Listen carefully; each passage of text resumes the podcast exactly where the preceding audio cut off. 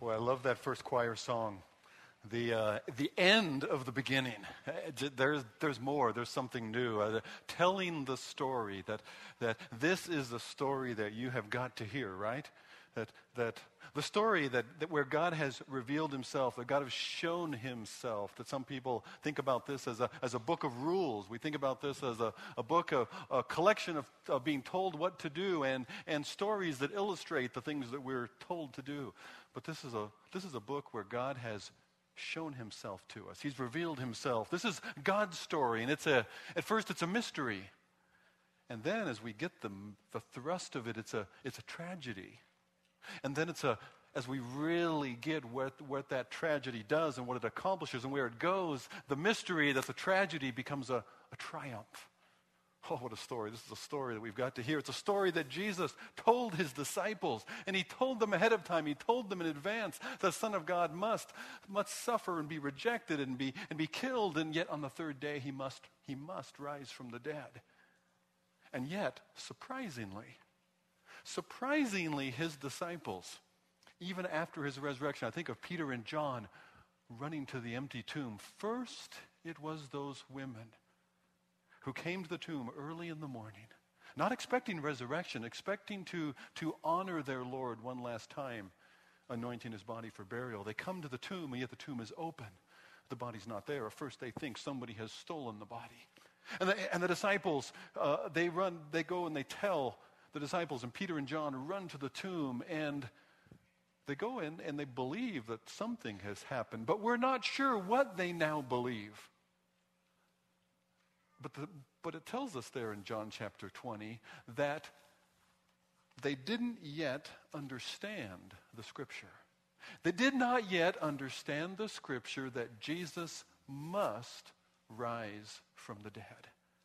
It says that Jesus must rise from the dead. Not that he could rise from the dead, not even that he will rise from the dead. But it says that Jesus must rise from the dead. I want to talk about that this morning. Why is it that he must rise from the dead? What is it about this thing we know as resurrection? What is it really all about? It was the author C.S. Lewis who said that, that um, Christianity, if it's false, is of no importance. And if true, of infinite importance. The only thing it cannot be is moderately important. If that's true of Christianity, it can't be moderately important. It's either of no importance or it's of everything importance. If that's true of Christianity, that's true of the resurrection. The resurrection, if it's only a story, if it's only a myth, if it didn't really happen, it's of no real importance.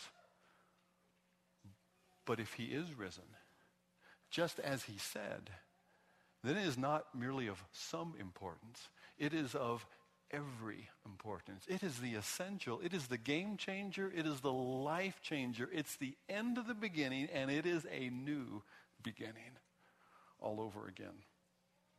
I was, um, I had, I had a great day yesterday. Wasn't yesterday a beautiful day too? I had a dental appointment right in the middle of the day at 1:20. Now, wasn't that poor planning? Who knew it was going to be like that? And so there I was, and the uh, wonderful people at the dental clinic on that day, I, I, we, we were suffering together. And, and, and, and they were saying, Oh, well, do you, do, you, do you have any big plans for this weekend? And I said, Oh, yes, it's Easter. And, uh, and, she, and she says, Oh, well, are you going to an Easter egg hunt or something?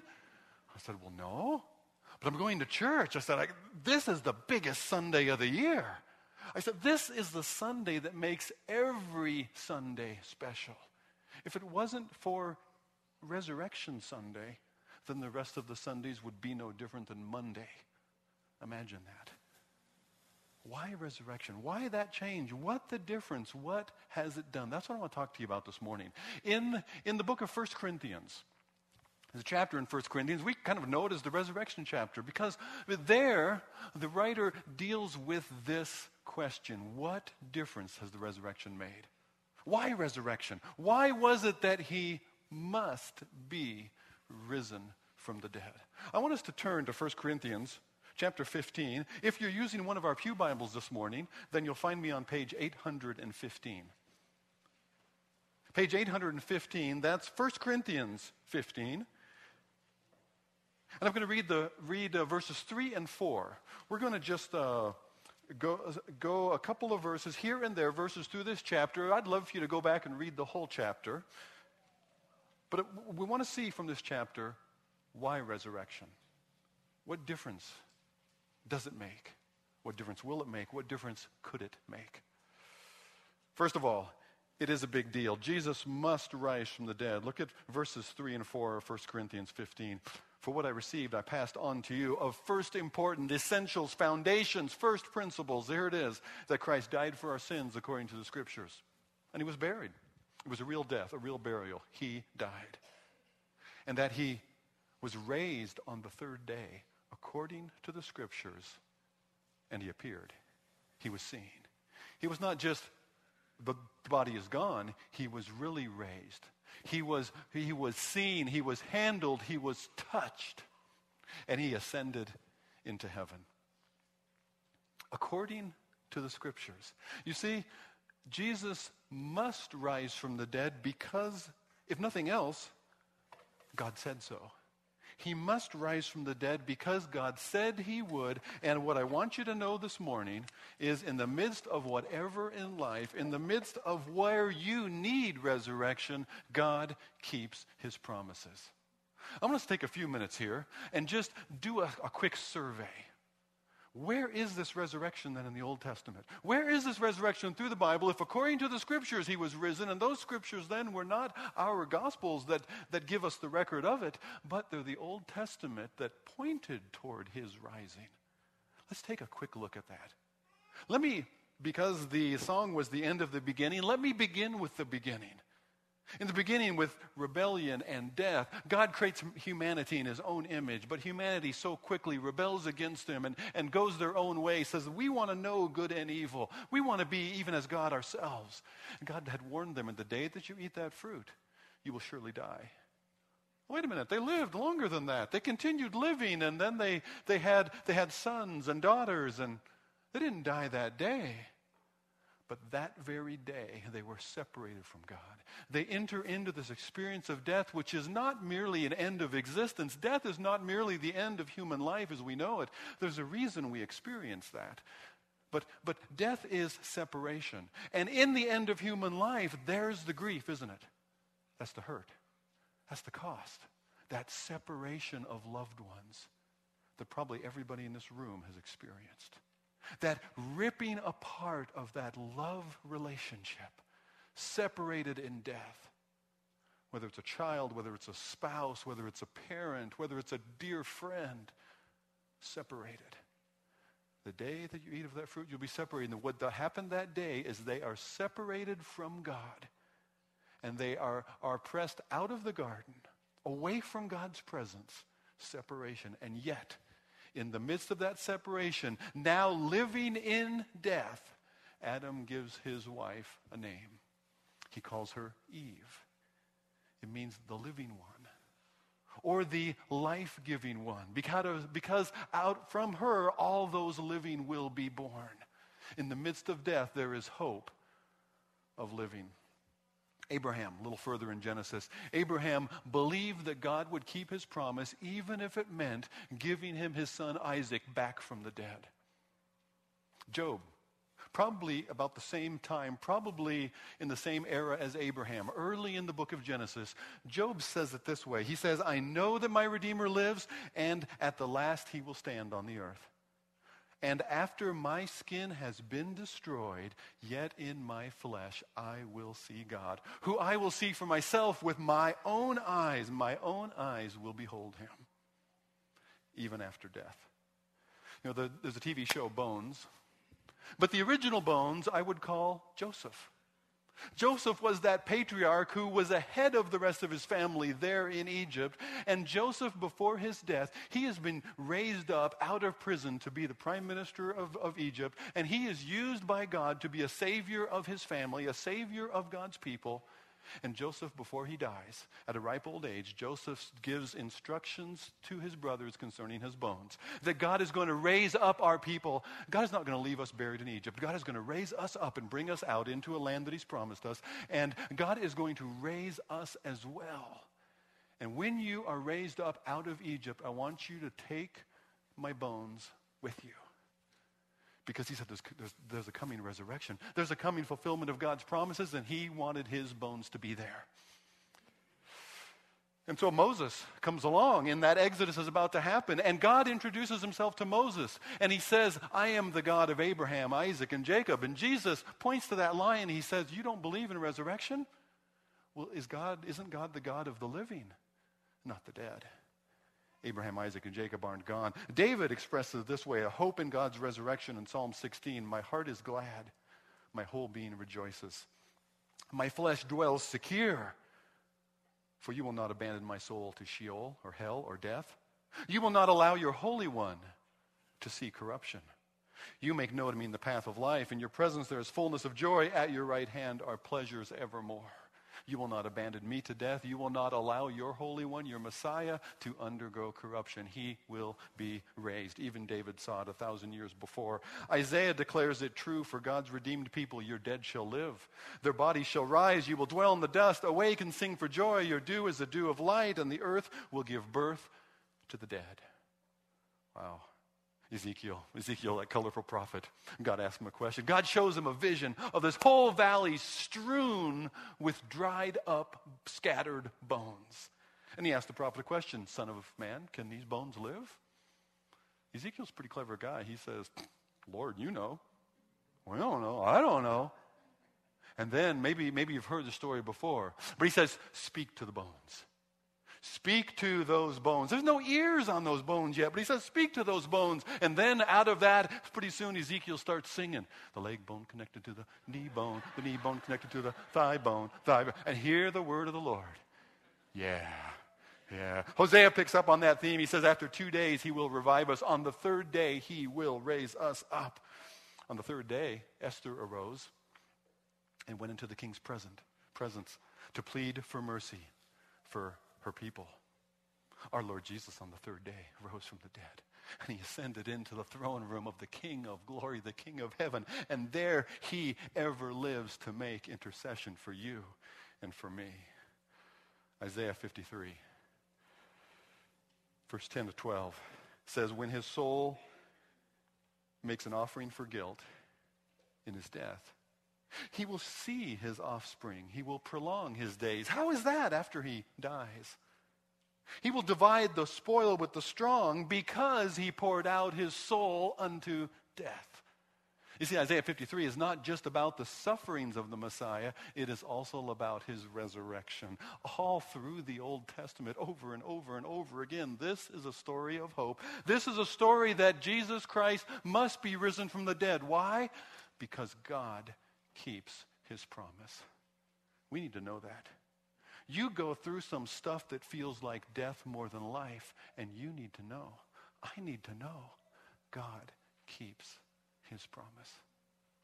The first thing, why resurrection? Because God keeps his promise. Resurrection is central to God's promise in the Old Testament. It is central to the one in whom God's promise will be fulfilled, and that is Christ himself. It's not just that Jesus could rise from the dead. It's not just that he would, but he must rise from the dead because God keeps his promise. And so Jesus himself comes along, walking into the New Testament. He comes to a funeral procession, the widow of Nain, and it's her son. She's already a widow. She's already lost her husband, and now she has lost her only son. And this, this is like this is like the story of Ruth and Naomi all over again. And yet Jesus is a better Boaz. Jesus raises up her son right out of that coffin, right out of that funeral procession. Talk about ruining a party. And he gives her son back to her alive. Jesus comes to the tomb of his dear friend Lazarus in John chapter 11. And there he finds the two sisters, Mary and Martha. And they say, Lord, if you had been here, if you had been here, my brother would not have died. Have you stood there with them? Have you stood there in the broken pieces of a shattered dream? Have you stood there in the ashes of despair and ruin hope and said, God, where were you? God, if you had been here. But you weren't. But Jesus is there. In fact, Jesus is going there further than anyone has gone. Jesus is going into death itself for us and returning again. And so Jesus said to her, Your brother will rise again. But you know that's not enough. She says, Oh, I know he'll rise in the last day, but, but uh, distant hope of prophetic truth is no good here now. That distant, distant hope doesn't help her today in the midst of the grief and the loss of her son. And he says, No, no, no. You don't realize. I am the resurrection and the life. The one who, who believes in me will never die. The one who believes, though, who lives and believes in me will never die. Do you believe this? Because we need to believe that. We need to know that he is the resurrection. He, and how does he prove it? How does he show it? How does he demonstrate it? He speaks those words, Lazarus, come forth. And Lazarus has no more ability to object than that valley full of dry bones that Ezekiel speaks to.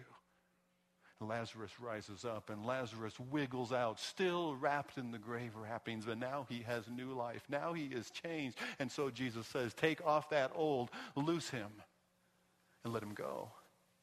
Loose him, and let him live. Do you believe that? And so Jesus himself presses toward the cross heads toward resolutely, determinately into the worst death that humanity would experience. It is death with eyes wide open. It is death having known the best of sweetest of fellowship with God the Father all through eternity, and yet that is going to be cut off. That is going to be broken. That is going to be ruined as all of the weight of the world is on his shoulders. All of the sin and the guilt of the world of you and I is on his shoulders. And yet he goes there for us, knowing that you will not allow your Holy One to undergo decay. Knowing that on the third day he will raise us up. Jesus and the, on the cross can say to his Father, Into your hands I commit my spirit, because he must be risen. Why? Because God keeps his promise. You and I need to know that. If we get nothing out of else out of Easter, we need to know that that our God keeps his promise. But if God keeps his promise, if resurrection makes all the difference because God keeps his promise, what difference does it make? What difference does it make? What is that? What's, what's the outflow of that promise? What's the result of the promise that God keeps?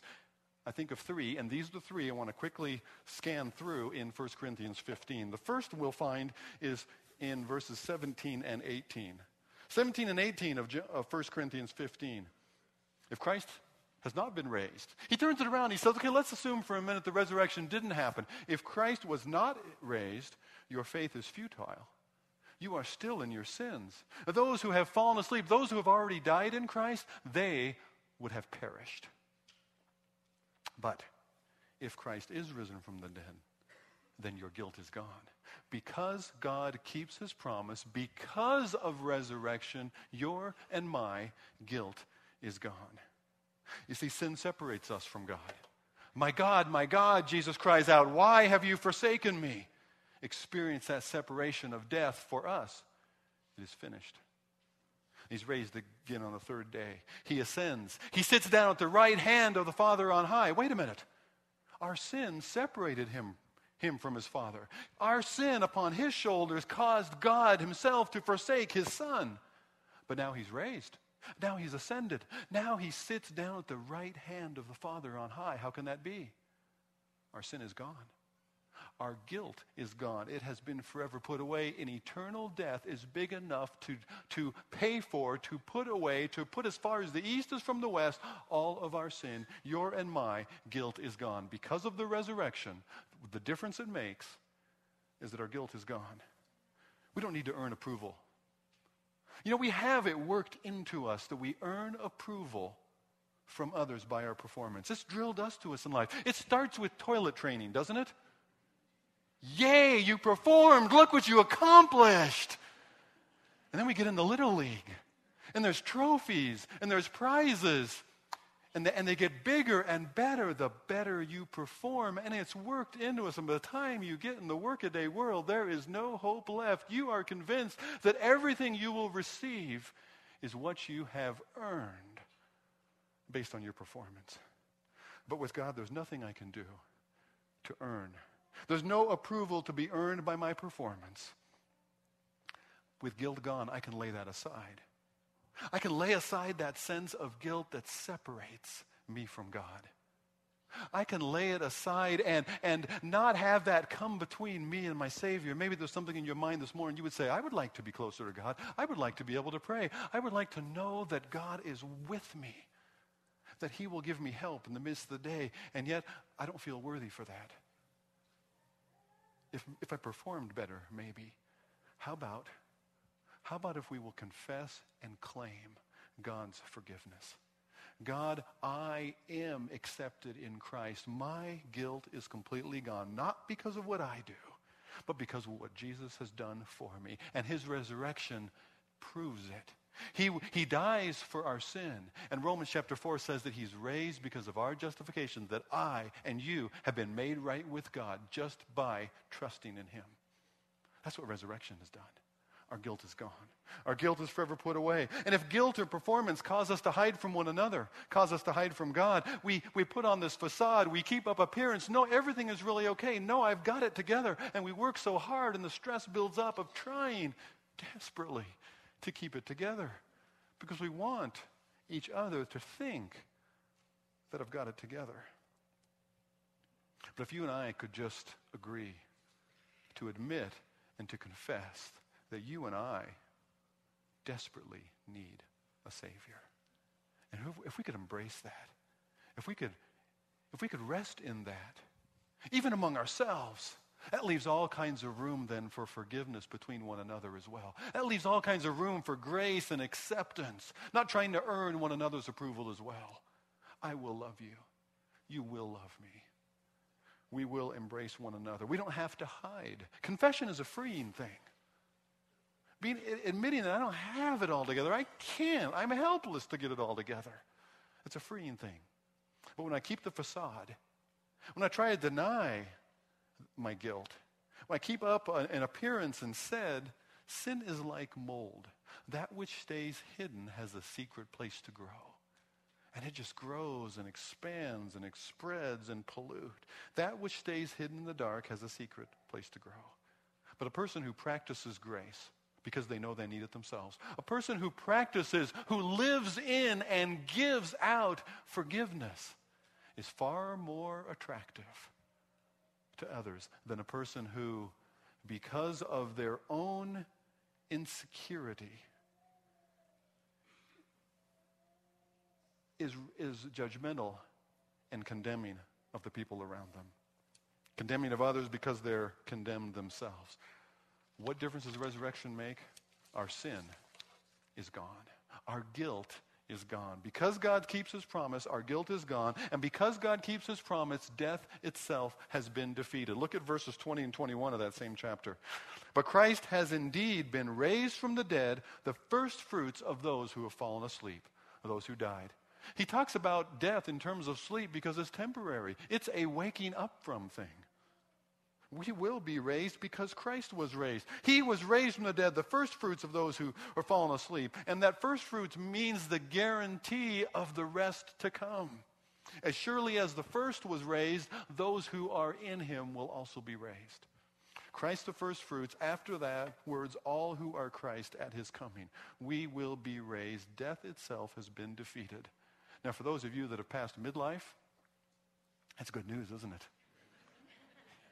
we're already feeling, we're already feeling the reminder of our mortality, aren't we? Oh my. Yeah, physical death reminds us of spiritual death. One of the reasons we experience that, one of the, why does God allow? To remind you that you are not well. Don't forget that death has separated, and so he has, he, has, he has left humanity in this place of our limited mortality that we would know, and that we would even have the experience of evil, of death that we had stepped into. But in that experience, now God uses that now God turns that and uses that to cause us to hunger for something more. Every time you stand a, uh, by a graveside, every time you mourn the loss of someone dear to you, and you say, it shouldn't be like this, you are agreeing with God. And yet death has been defeated. De- Christ has been raised. He's become the first fruits of those who sleep. And in those reminders of our own mortality, we have hope that death has been defeated. How to I asked some ladies this week, what does that look like for women? You know, I know what it looks like for men. I've seen the ad on TV, you know, and the guy with the with the muscle car and he's getting some prescription. Yeah, I know what it looks like for, for men past middle age. I said, what does it look like for ladies? Well, they said that actually we're more concerned about about fit and trim. So when the, when the ladies go to curves and when they're buying clothes, and when they're spending more time at the cosmetics counter at makeup, that's because they realize that their mortality is catching up with them. Yeah, you, you gentlemen dare not laugh. That's right, good move. But show me a man with a comb, comb over and driving a 1960s muscle car, and I'll show you a man in midlife crisis who knows that his mortality is catching up with him, right? Yeah, we know. We feel it. When you're young, you don't realize you, you're going to live forever. No, you're not. Accept that. Because of resurrection, death is defeated. Our future is not in the hands of Kaiser Permanente, Legacy, or Peace Health Southwest. No, our future, our immortality, is in the hands of the risen Savior himself when this corruption must put on incorruption, when this mortal must put on immortality, and then will be brought about the saying that is written death is swallowed up in victory. Oh boy. Death defeated opens up a new way to new life where I can give myself away. Psalm 27 says, Lord is my life and my salvation. Whom will I fear? Of whom will I be afraid? What do I have to grab on and hold in for myself? Nothing. I can relax. I can let go. I can live in new life. The third piece that I want you to know why resurrection? Because God keeps his promise. Because God keeps his promise, guilt is gone, death is defeated, and there's a new life to live. There is a new life to live. We are not just waiting around someday for that day, we are already stepping into it. We are already nibbling around the edges. We are already stepping into experiencing first fruits. It's called spirit fruit of that risen resurrection life of Christ in us already right here in the now. There's a new life to live. 1 Corinthians 15 32 says, If the dead are not raised, again, he's playing the other side of the question. If the dead are not raised, let us eat and drink, for tomorrow we die. That's one way to live. And that is the way to live if this is the only life to live. But if this, if this life is just the preface, if this life is just the beginning, and the beginning will have an end, but the end of the beginning will be the entrance into eternity, that puts a whole other spin on this life. That's a whole other look. That's a whole different perspective on what I'll do with the beginning. Because this is merely the first taste, the first fruits of what will stretch into eternity and I don't have to fear anything. Whom shall I fear? Of what will I be afraid? I can hold things in my hand loosely. I don't need to grab and hold on as if I'm going to need all of this stuff. I better fill my garage. I better build a bigger barn. I better put in more shelf. I need more storage because I'm going to need all of this stuff to somehow get me through. No, I don't need any of it to get me through because Christ is risen. I will be risen. Because God keeps his promise, there is a new life to live. And it's a life that looks beyond me.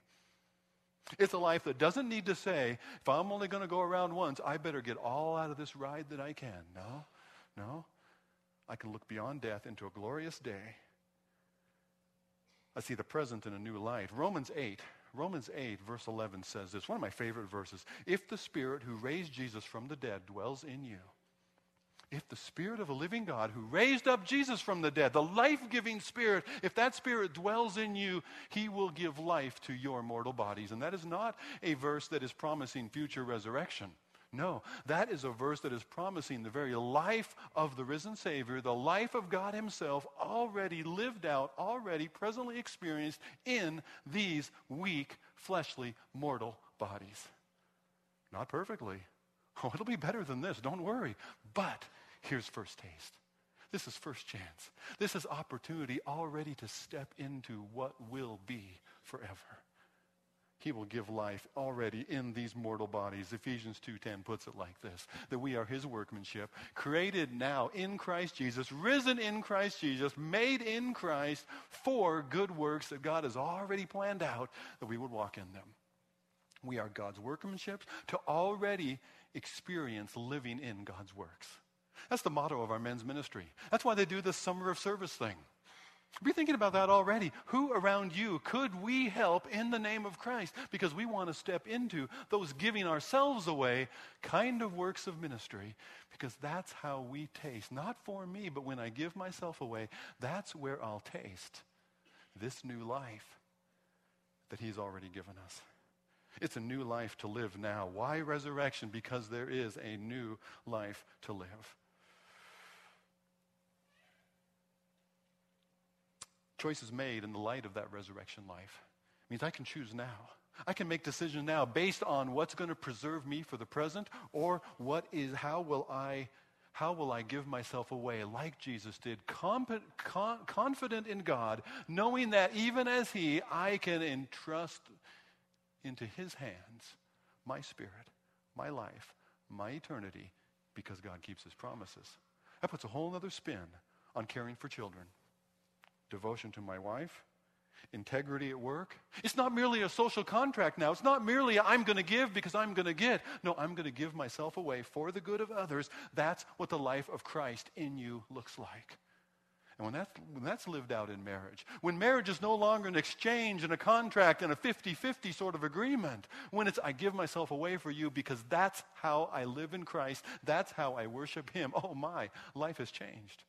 When work is not merely, a, a, a, as the song used to say, working for the weekend, when my work is a place where God has set me, and in the midst of all the troubles of it, there I can give myself away for the sake of Christ. There I can demonstrate integrity, even when it costs me, because that shows off Jesus in the midst of this world. Work has changed. Work is different. Work has already pressed up into eternity. I can give my life away. As Jesus said, the one who holds on to it loses it. But the one who loses life for my sake because he has confidence in eternity, that's the one who finds life. That's what life is supposed to look like. It's kind of like this. Maybe you heard about the New Jersey truck driver. You about the New Jersey truck driver who won the $338 million lottery?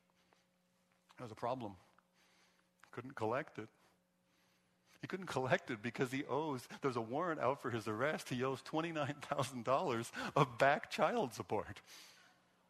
Now, do you suppose he's going to say, well, that'd be wonderful. I'd sure like to have those millions, but I. No, I bet he found a way. He is already organized. It's already worked out how the back child support is going to be paid, right? Because there is a whole new future stretching off before him. I have a feeling the child support is probably going to be renegotiated as well. but why would I hold on to, why would I be held back by when there is this whole new life that is stretched out before me? What difference has resurrection made? What difference has resurrection made for you? Can you say this morning, my guilt is gone? That's what the resurrection holds out to you. First of all and foremost, that your guilt can be gone. That which you know, that which you hide, that which is your shame, it is gone in Christ. Do you fear death? We can feel it coming. We can hear its footsteps on the stair. Are you afraid? Or is that merely the entrance into the presence of God, where, as David said, it is fullness of joy? Do you live in that new life? What difference has resurrection made, Christian? Do you live in that new life? Because when you give your life away, there's where you'll find it. And those were the words of Jesus, who then did what? He gave his life away and found it not only for himself, but for all of us as well. Would you join me in prayer? Father, we thank you for new life in Christ. We thank you, Father, that indeed you have kept your promise, that Jesus is risen from the dead. And Lord, now then we, we, we respond to you by holding our lives in open hands, saying, God, would you use us? Lord, even this offering is an opportunity where we would say, Lord, use us. We trust ourselves to you. And so we can freely give in a way that will be used for your gospel so that others can have this life as well. Father, thank you for those who are visiting this morning. Lord, I pray even at this time of offering that they would just let us know how it is that we could, in Jesus' name and in his risen life, how we could serve them too. Thank you for your glory. Thank you for the cross, but most of all, thank you that you have kept your promise in resurrection. In Jesus' name we pray.